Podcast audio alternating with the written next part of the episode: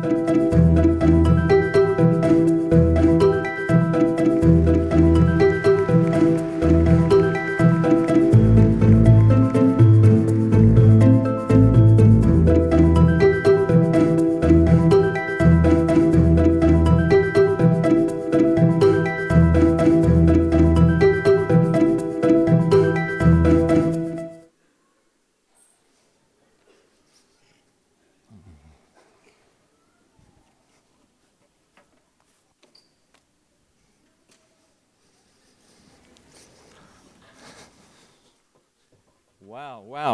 wow. Lots of moving parts around Crossroads here this morning.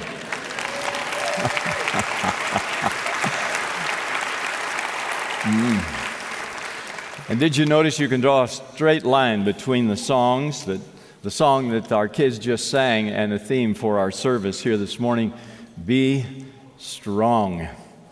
And the theme of our service today, Be Strong, comes from 2 Timothy, and it's Interesting to me that we're in 2 Timothy on this Mother's Day weekend 2016.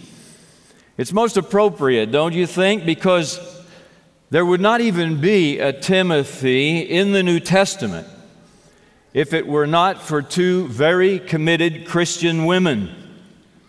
Timothy's grandmother, whose name is Lois, and Timothy's mother, whose name is Eunice. These two women have a commendation by the Apostle Paul in chapter 1 because of their sincere faith, the sincere faith that lived in them, and because of their influence on Timothy. This same sincere faith took root in his life during his formative years. And there's a lesson in that for us on this Mother's Day. And it is with great admiration and affection that we welcome and honor our grandmothers and our mothers who are here today at Crossroads. To those of you who gave birth to your first child this year, we celebrate with you. And to those who lost a child this year, we mourn with you. And to those who are in the trenches with the little ones every day and often wear the badge of food stains to prove it. We appreciate you. And to the ones who experienced loss through a miscarriage or a failed adoption or a runaway child, we pray for peace in your heart. And to those who walk the difficult path of infertility, we stand in prayer with you. For you who are foster moms and mentor moms and spiritual moms, we appreciate you. To those who have a warm and close relationship with your children, we share your joy. To those who have disappointment, heartache, and estrangement from your children, we share your pain. To those who lost their mothers this year, we grieve with you today. For those who've experienced abuse or neglect at the hands of your own mother, we pray for healing grace in you. And for those who are single and desire to be married and mothering their own children, we pray God's bless, God's best for you in the future. And to our single moms, we love and support you. To those who are step parenting, we want to encourage you to those who hope for the blessing of grandchildren, with that hope not yet a reality, we pray for patient faith in you. For those who will have emptier nests in the months ahead, we share your emotions of sadness and gladness. And to those who are pregnant with new life today, we anticipate a blessing for you. To those who terminated a pregnancy this year, we pray for God's grace and peace.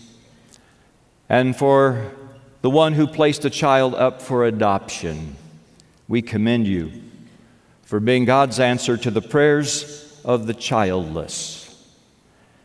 And to all here on this Mother's Day weekend, we thank God for you. And again, we're in 2 Timothy the Apostle Paul's last words Last week, he charged Timothy in chapter 1 do not be ashamed, stand up. And this week in chapter 2, it's this be strong, don't quit. That's the message encapsulated now, the reason for Paul's encouragement for Timothy to be faithful is because of the hardships that he was facing in the first century church. And, friends, we in the 21st century church need this encouragement to faithfulness now just as much as Timothy did back then. So, I want to try to make an investment this morning in both the quality and the longevity of your Christian life every day, day after day, until your very last day. But be aware of this. You will be tempted to quit. Maybe you've seen that bumper sticker. When the going gets tough, the tough go shopping. It illustrates the fact that the normal response to hardship is to avoid it. Let's just face it, let's be honest. The Christian life is sometimes hard. The Apostle Paul is preaching to believers in Acts chapter 14, verse 22, when he said, We must go through many hardships to enter the kingdom of God. That is said to believers. I think Timothy was tempted to quit. When he received this letter from Paul, he was preaching and teaching in Ephesus. He was a young single missionary, somewhat introverted, probably more reticent than he was confident. And we know he had frequent stomach problems. And he was also facing some tough challenges. For instance, he was facing the challenge of leadership ministry, and ministry leadership can be hard. Later in chapter 2, Paul refers to it as being a workman, and the word there is the same word that refers to a slave. Now, don't get me wrong, ministry is a deep and abiding joy. It is a great privilege, but it's a whole lot like being a parent. Being a parent is a joy, a great joy, to see your children grow as they progress through life's passages, but parenting is also mostly a lot of hard work. I think I went seven years without getting an uninterrupted night's sleep during the time that we were having our babies. I say we. Our first two kids were born before disposable diapers were common. Honestly, folks, I should get into heaven on the basis of my diaper folding alone. In those pre pamper days, it was my job to fold two baskets of diapers a day. Oh, my goodness. Some days I was sure had, I had descended into purgatory. So, parenting Parenting involves cleaning up messes and dealing with cranky little people. And if you're in ministry long, I'm just saying.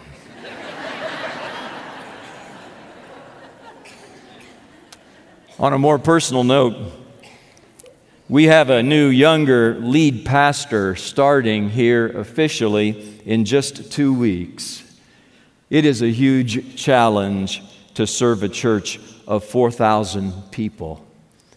And I want to encourage you to be empathetic.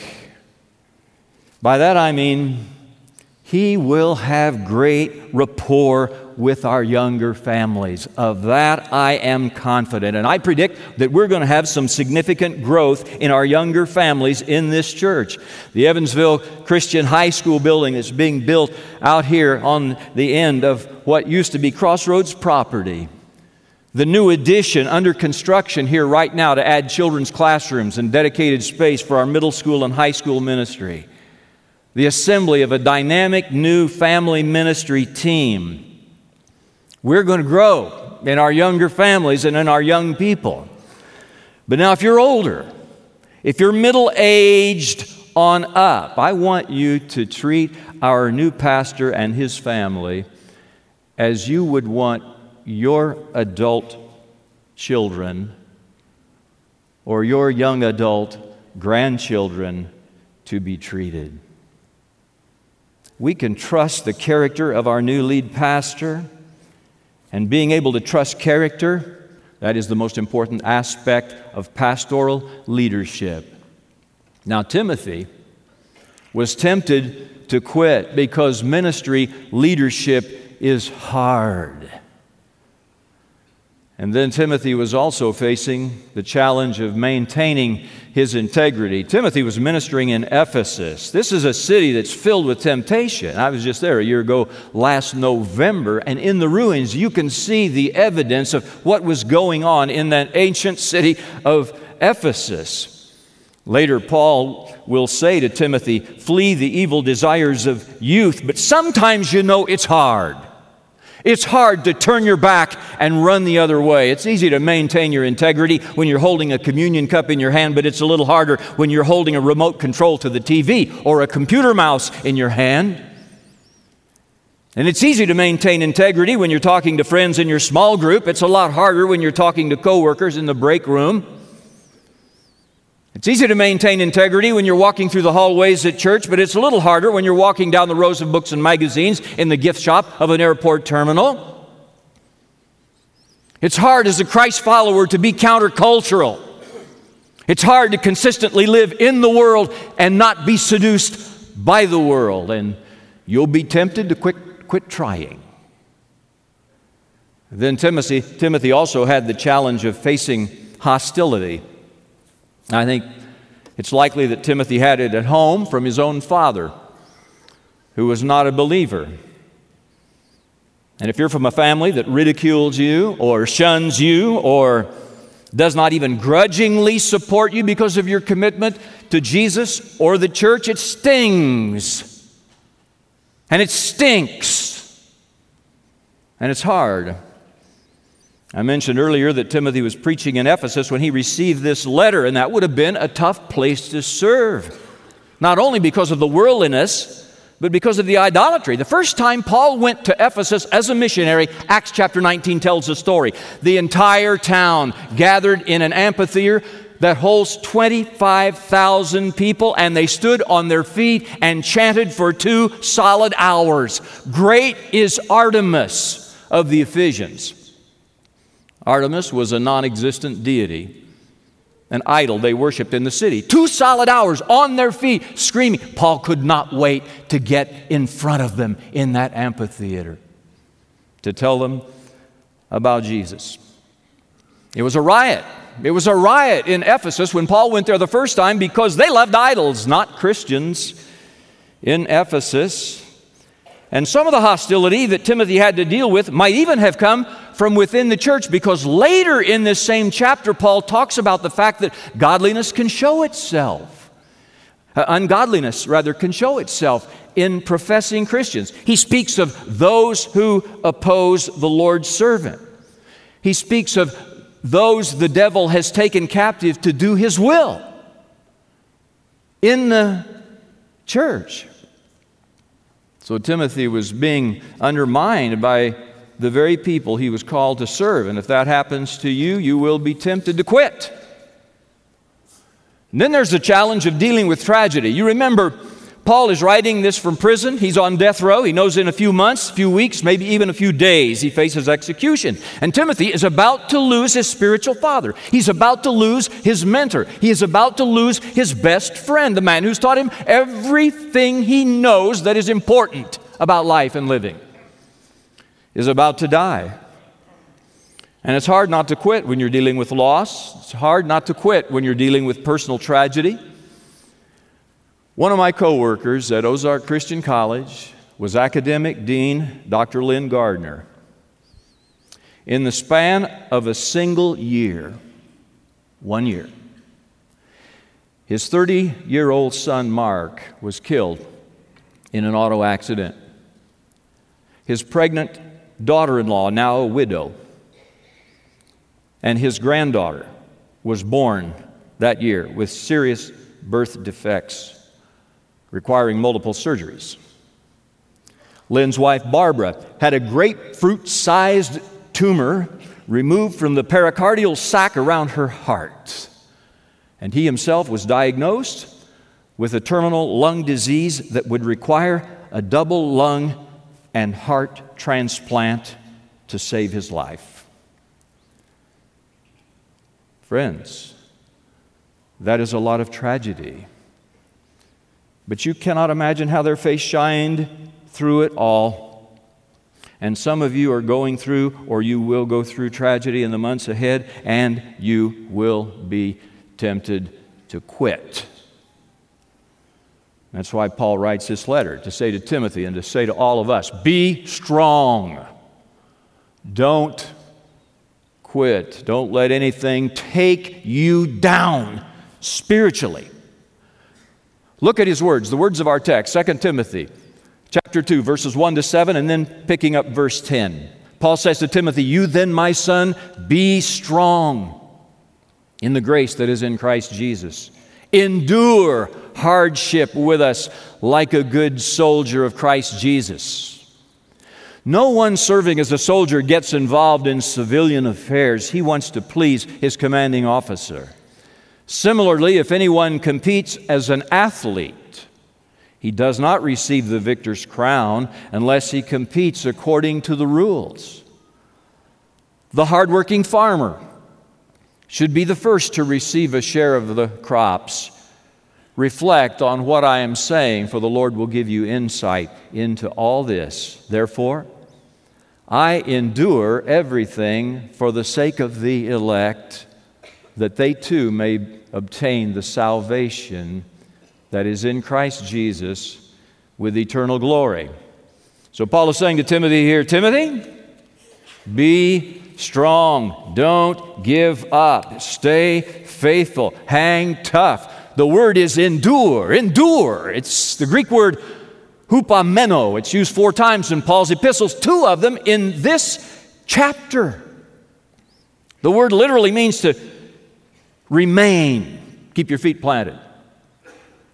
It means stay strong, hold your ground. This is a word that has a sore back. It has blistered hands. This word has aching muscles, but it also has an iron will. It means you endure when everyone else has quit.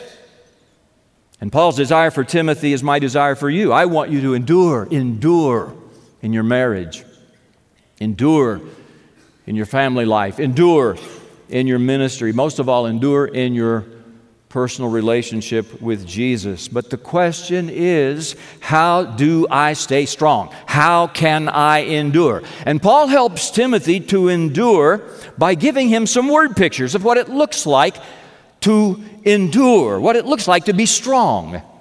And he says in verse 7, reflect on what I'm saying. So that's what we want to do. We want to reflect on what Paul said.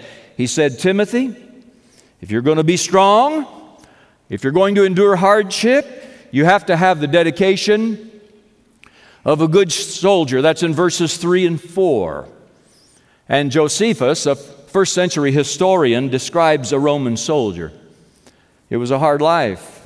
He was required to sign on for a hitch of 20 years, and he was forbidden to marry during that time and only half of all Roman soldiers lived to make it to retirement. It was no nine to five job, there were no distractions. It required 100% commitment. And I fear that too many Christians are rather like that kamikaze pilot who flew 50 missions. Do you get my meaning here? They want to be involved, but not committed. Too many Christians want the medals, they do not want the scars. But we are to be soldiers like Art Chin. In the 1930s, the Japanese were at war with China, and Art Chin was a Chinese fighter pilot. During one aerial battle, he took out three Japanese fighters. He shot one down, then he ran out of ammunition, so he deliberately rammed the second Japanese plane and took it out. And then his own plane headed down. So he bailed out and he landed near the wreckage of his aircraft and he was able to salvage a huge machine gun off his plane. He hoisted it up over his shoulder. He carried it eight miles back to his air base. When he got there, he threw the gun down in front of his commanding officer and said, Sir, may I have another airplane for my machine gun? Isn't that great? I, I want you to be a Christian soldier like that. A soldier who does not know the meaning of quit. Paul goes on to say if you're going to be strong and endure hardship, you have to have the discipline of an athlete. That's in verse 5 an athlete, he says, that competes according to the rules. Now, scholars will tell you that this phrase is probably a reference to the pledge that Olympic athletes would take. They had to take a pledge that they would train for two years before the Games. And any athlete without the discipline to train and the discipline to follow the rules, that's it, the discipline to train and the discipline to follow the rules. Without that, you wouldn't make it. Before they could win the crown, they had to push themselves through suffering. And most of us avoid difficulty, we avoid stress. But an athlete welcomes it. I remember the number, the motto that hung on the wall in our football locker room no pain, no gain. An athlete knows that that's part of the package that's necessary for victory. Speaking of training, in 1992, American Gail Devers won the 100 meter dash by only six one hundredths of a second. And here's her amazing story. Gail suffered from Graves' disease. Just the year before she won the Olympic gold, she came within two days of having both of her feet amputated.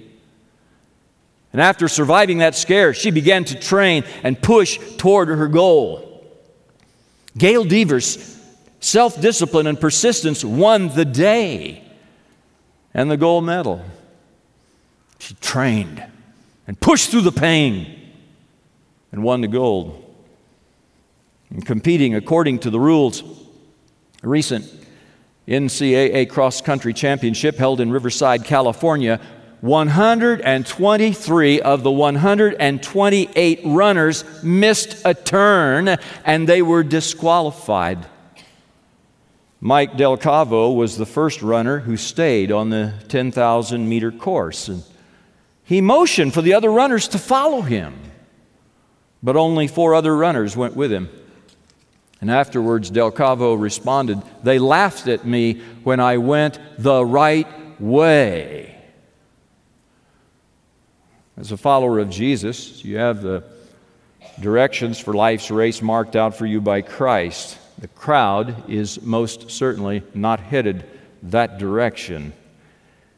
In fact, you may have to ignore the laughter and derision of the crowd, but you can rejoice over those who have the wisdom and courage to follow you.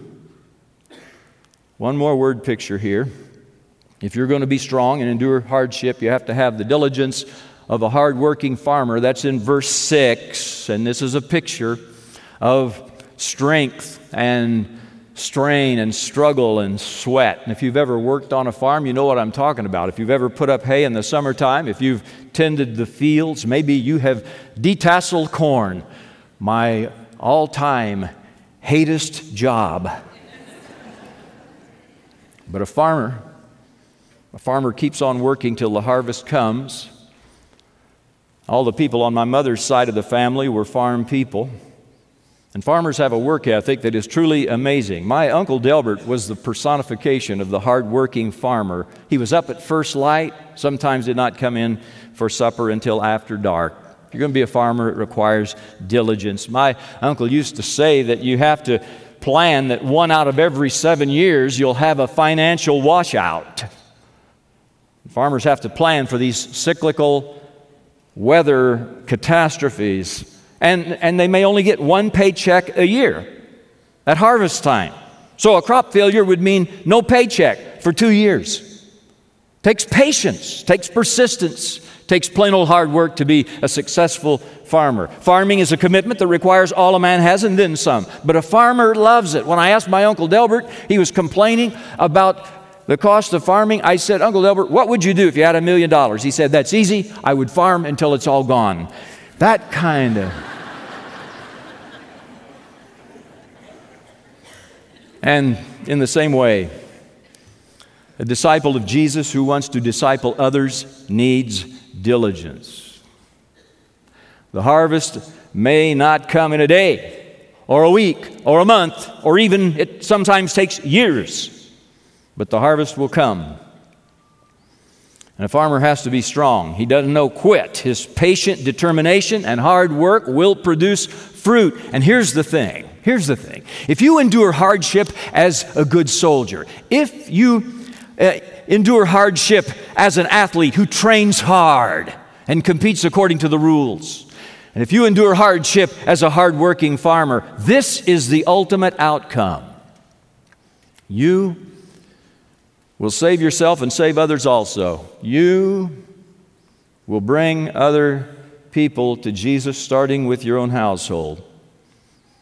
And Paul says in verse 10, Therefore, I will endure everything for the sake of the elect, that they too may obtain the salvation that is in Christ Jesus with eternal glory. Paul says, I am willing to endure because I am helping people who are in Christ stay there, and I am helping people who aren't in Christ to get there.